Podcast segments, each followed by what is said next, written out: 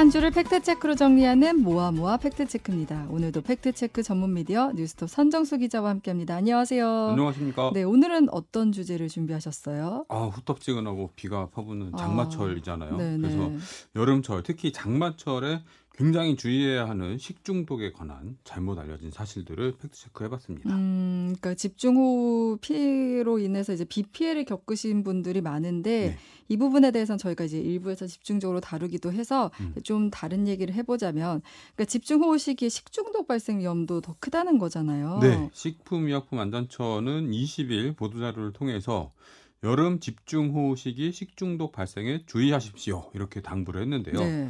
집중호우 시기에는 하천 등이 범람을 해서 가축의 분뇨 또는 퇴비 등이 어, 환경으로 유출되거나 지하수나 농작물을 오염시켜서 식중독이 발생할 수 있습니다. 그래서 식재료 취급에 주의하고 음. 개인 위생 관리를 철저히 해라 이런 게 중요하다 이런 어, 내용인데요. 네네. 소개하는 걸 잠깐 살펴보면 우선 집중호우로 침수가 되었거나 침수가 의심되는 식품은 섭취하지 않아야 합니다. 어. 그리고 정전 등으로 장시간 냉장 냉동 어, 보관하지 않아서 변질이 의심되는 식품은 반드시 폐기해야 하고요. 그리고 생채 무침 뭐 이런 것들처럼 네. 가열하지 않고 섭취하는 채소류는 염소 소독액에 5분간 담근 후 수돗물로 3회 이상 세척하고 조리하십시오. 이렇게 공고를 했습니다. 어, 주의할 사항이 많은데요. 네. 근데 또 이제 장마철에 네. 생선회 먹으면 안 된다 이런 얘기 많잖아요. 그렇습니다. 이건 어때요? 예. 이 중장년 이상이라면 비 오는 날 회 먹지 말아라 이런 얘기를 들어보신 적이 있을 텐데요. 그렇죠. 네, 네. 어, 뭐 맛이 없다, 식중독에 취약하다, 뭐 여러 가지 이유를 댑니다. 근데 네. 양식업이 발달하지 않았던 1990년대 이전 이야기라고 해요. 아. 지금은 양식산 활어가 90% 이상을 차지한다고 하는데요. 네, 네. 예전에는 음, 이 양식산 활어가 없기 때문에 음. 비가 오면 고기잡이 배가 출어를 하지 못하잖아요. 그래서 활어 공급이 부족해지고 네. 횟집 수도 수조에 오래 가둬뒀던 맛이 떨어진 고기가 횟감으로 사용되는 경우가 많았다고 합니다. 아, 그래서. 예, 이런 이야기 맛이 없어진다 이런 이야기가 나왔는데 네, 네. 요즘에는 이 양식산 물고기들이 그 좁은 데서 원래부터 살았기 때문에 이 좁은 데 가둬놔도 스트레스가 별로 없다고 해요. 그래서 음. 뭐 비가 와도 맛이 없을 일이 없다는 거죠. 음. 그리고 어, 여름에는 어패류와 관련돼서 식중독 이 장염 비브리오균 식중독이 유행을 하는데요. 네. 예전에는 비가 오고 습도가 높아지면 이 비브리오 균이 급격히 증식해서 식중독의 위험이 높아진다 이런 속설이 있었다고 합니다. 네, 네. 그런데 어, 우리나라에서 이 생선회만 연구해 오신 부경대의 조영재 명예교수라는 분이 있는데요. 이분의 실험에 따르면 습도와 세균 증식은 유의미한 상관관계가 없는 것으로 밝혀졌습니다. 습도보다는 시간 내지는 온도 이런 게 이제 더 관련이 있다는 얘기죠. 그래서 아. 습도가 높다고 세균이 더 많이 늘어나는 것이 아닌 만큼 음. 비 오는 것과 생선의 식중독 위험은 관련이 없다. 이렇게 결론을 내렸습니다. 어, 이거는 저희가 지금까지 좀 잘못 알고 있었던 부분이네요. 네. 다음 얘기는 식중독은 상한 음식을 먹어야 걸린다. 이거는 맞지 않나요? 어, 뭐 흔히들 식중독을 상한 음식을 먹고 걸리는 질환 이렇게 알고 계신데요. 쉰내가 나거나 맛 또는 외관이 변한 것을 상했다 이렇게 규정을 한다면 네. 이 말은 잘못된 정보입니다. 음. 변질된 음식을 먹고 탈이 나는 경우도 있기는 하지만 세균 또는 바이러스로 오염된 음식을 먹고 식중독에 걸리는 경우가 굉장히 많습니다. 아. 예를 들면 네네. 맛도 괜찮고 아삭한 싱싱한 채소를 생으로 먹었는데 식중독에 걸리는 거죠. 음. 달걀, 우유, 어패류 등의 증식한 살모넬라, 장염 비브리오균, 대장균 등이 원인이 되는 감염형 식중독으로 분류를 하는데요. 네. 살아있는 세균을 다량으로 섭취를 하면 발생을 합니다. 그러니까 네. 겉보기에는 멀쩡한데 우리 균 세균이 눈으로 안 보이잖아요. 그렇죠. 겉보기에는 멀쩡하지만 어, 식중독균이 증식해 있는 상태의 무언가를 먹으면 식중독에 걸릴 수 있는 거죠. 어, 그러니까 뭐 채소의 뭐 상태나 이런 것과는 상관이 없는 거네요. 예, 네. 여름철 특히 주의해야 하는 식중독은 병원성 대장균 식중독인데요. 최근 5년 동안 병원성 대장균으로 인한 식중독은 어, 모두 162건 발생했고 환자 수는 5,347명이었습니다. 음. 이 중에 6월부터 8월까지가 전체 발생의 60%를 차지하는 것으로 나타났는데요. 네.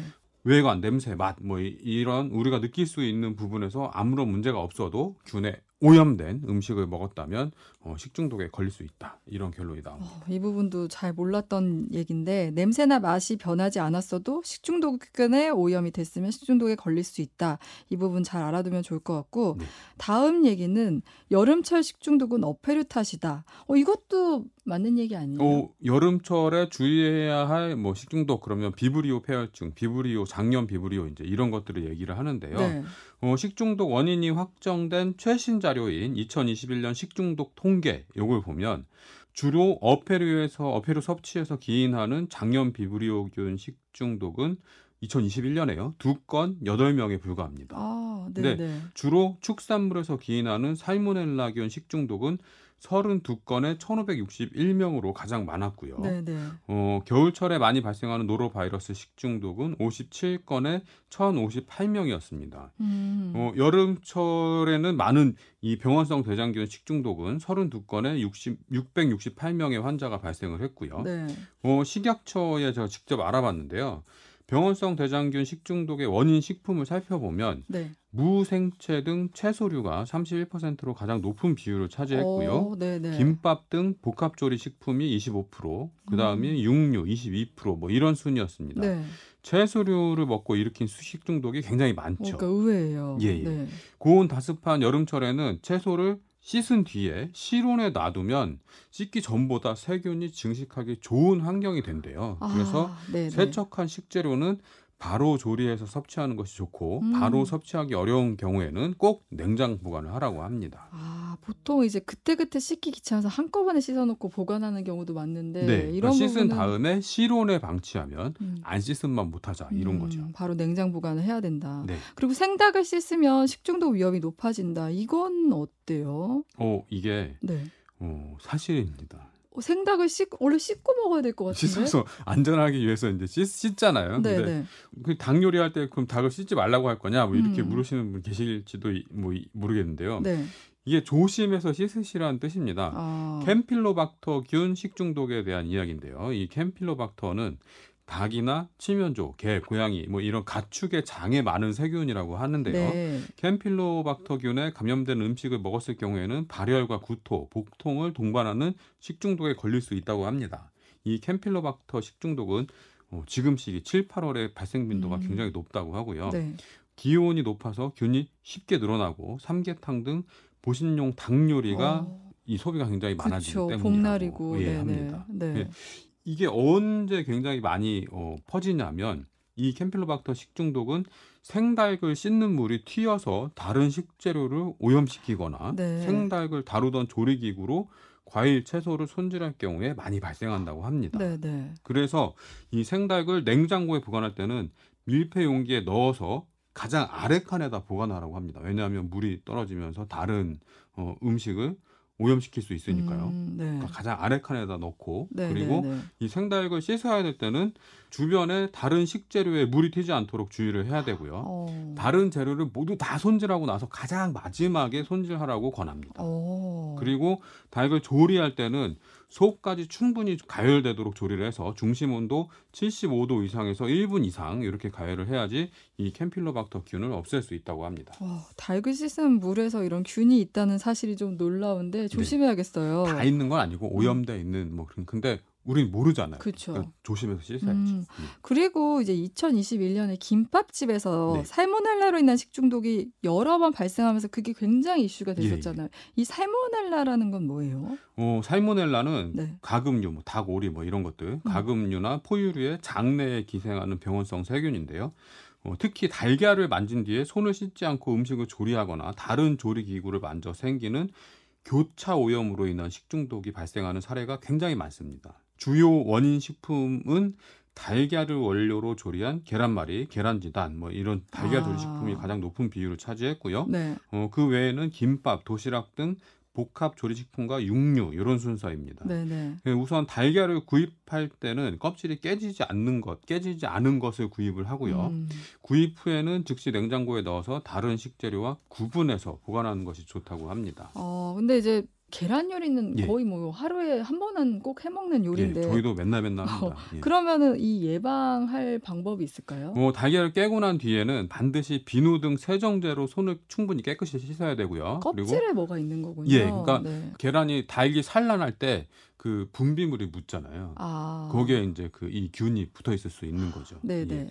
달걀 껍질을 만지거나 달걀물이 묻은 손으로 다른 조리된 식재료를 만지지 않도록 주의해야 한다고 합니다. 그리고 음, 이 살모넬라 균은 자연에 널리 퍼져 있어서 식재료에서 완전히 제거하는 것은 어렵다고 해요. 네. 근데 이게 이- 이 균이 열에 약합니다. 그래서 가열 조리로 충분히 예방할 수 있다고 합니다. 그래서 음, 어, 이 식약처는 가급적 계란 요리를 할 때 노른자 흰자가 다 완전히 익을 때까지 조리하도록 권고합니다. 어. 이것도 이제 중심 온도 75도에서 1분 이상 가열하면 안전하다고 합니다. 옛날엔 네. 날달걀도 참 많이 먹었는데 그렇죠. 그 위험한 거네요. 예, 뭐 네. 노래 부른다고 할 때뭐 아버님 어머님들이 그 생닭 얘기할 드시고 그랬죠. 어. 예. 그리고 이제 어머님들이 이제 많이 예. 하는 얘기가 식중독은 밖에서 먹은 음식 때문이다 이런 얘기들을 많이 하시는데 실제로 그런가요? 어, 통계를 한번 살펴보면요. 네. 2021년 식중독 통계인데요. 전체 245건의 식중독 사례가 보고됐는데요. 환자는 모두 5,160명 발생한 걸로 나타납니다. 이 중에 가정집은 3건, 12명에 불과합니다. 아 진짜 적네요. 예, 네. 음식점이 119건에 2,705명으로 가장 많고 음. 학교 외 집단 급식, 그다음에 학교 이런 순서로 많습니다. 네. 이 통계만 보면 가정집은 안전한 거 아니냐 이렇게 생각하실 수 있겠는데요. 그렇죠. 네. 통계에 함정이 있습니다. 아 그래요. 예, 뭐냐면 우리나라는 식품위생법으로 식중독을 관리를 하고 있는데요. 의사가 식중독 환자를 진료했을 때나 식중독 의심 환자를 발견한 집단 급식소 운영자가 지자체에 보고하도록 규정을 하고 있습니다. 네. 근데 음식점이나 가정집에서 발생했을 때는 본인 또는 보호자가 직접 보건소에 신고하도록 되어 있는데요. 일반 가정집에서 식중독 사- 사례가 발생을 한다고 해도 보고되지 않고 넘어가는 사례가 많다. 이렇게 보는 게 타당할 것 같습니다. 사실 신고해야 되는지 몰랐어요. 그죠. 네. 네. 예, 누가 그럼- 신고하겠습니까? 그냥 그쵸. 재활이 하다가 낫겠지, 낫겠지 하고 음. 나으면 그만인 거죠. 그죠? 음식 조리 과정과 보관 과정에서 식중독균 오염은 얼마든지 일어날 수 있는 거라서 가정집이든 집단 급식소든 이 조리하시는 분이 얼마나 위생적으로 관리를 했는지가 중요하겠죠. 음, 그러니까 이 오늘 얘기를 예. 듣다 보니까 지금 특히 6월에서 8월 이 예. 기간에는 더 조심해야겠다는 생각이 드는데 우리가 일상에서 뭐 어떻게 해야 좀 이 식중독 위험을 낮출 수 있을까요? 식중독 예방 6대 수칙이 있습니다. 네. 손 씻기, 익혀 먹기, 끓여 먹기, 세척, 소독하기, 구분 사용하기, 보관 온도 지키기. 음. 흐르는 물에 비누로 30초 이상 손을 잘 씻으면 식중독 위험이 굉장히 낮아지고요. 네. 날 것보다는 익혀 먹고 끓여 먹는 것이 식중독균을 없애는 방법이 되겠습니다. 음. 식재료와 조리 기구는 깨끗이 닦고 소독하는 게 중요하고요. 날 음식과 조리 음식에 사용하는 칼과 도마를 구분해서 쓰는 게 아, 중요합니다. 네네. 그리고 냉장 식품은 5도 이하, 냉동 식품은 영하 18도 이하에서 보관하는 것도 식중독 위험을 굉장히 낮출 수 있다고 음. 하고요. 이 6대 수칙이 너무 복잡할 것 같으면 그냥 3대 요- 요령만 외우면 됩니다. 음. 손 씻기, 익혀 먹기, 끓여 먹기. 네. 이것만 지켜도 식중독 위험이 굉장히 낮아진다고 합니다. 음, 손 씻기, 익혀 먹기, 끓여 먹기. 네. 최근에 날씨가 굉장히 오락가락하면서 건강 관리가 쉽지 않은데 네. 오늘 알려드린 수칙들 잘 숙지하시고 건강 관리 잘 하셔야겠습니다. 지금까지 모아모아 팩트 체크 선정수 기자였습니다. 고맙습니다. 고맙습니다.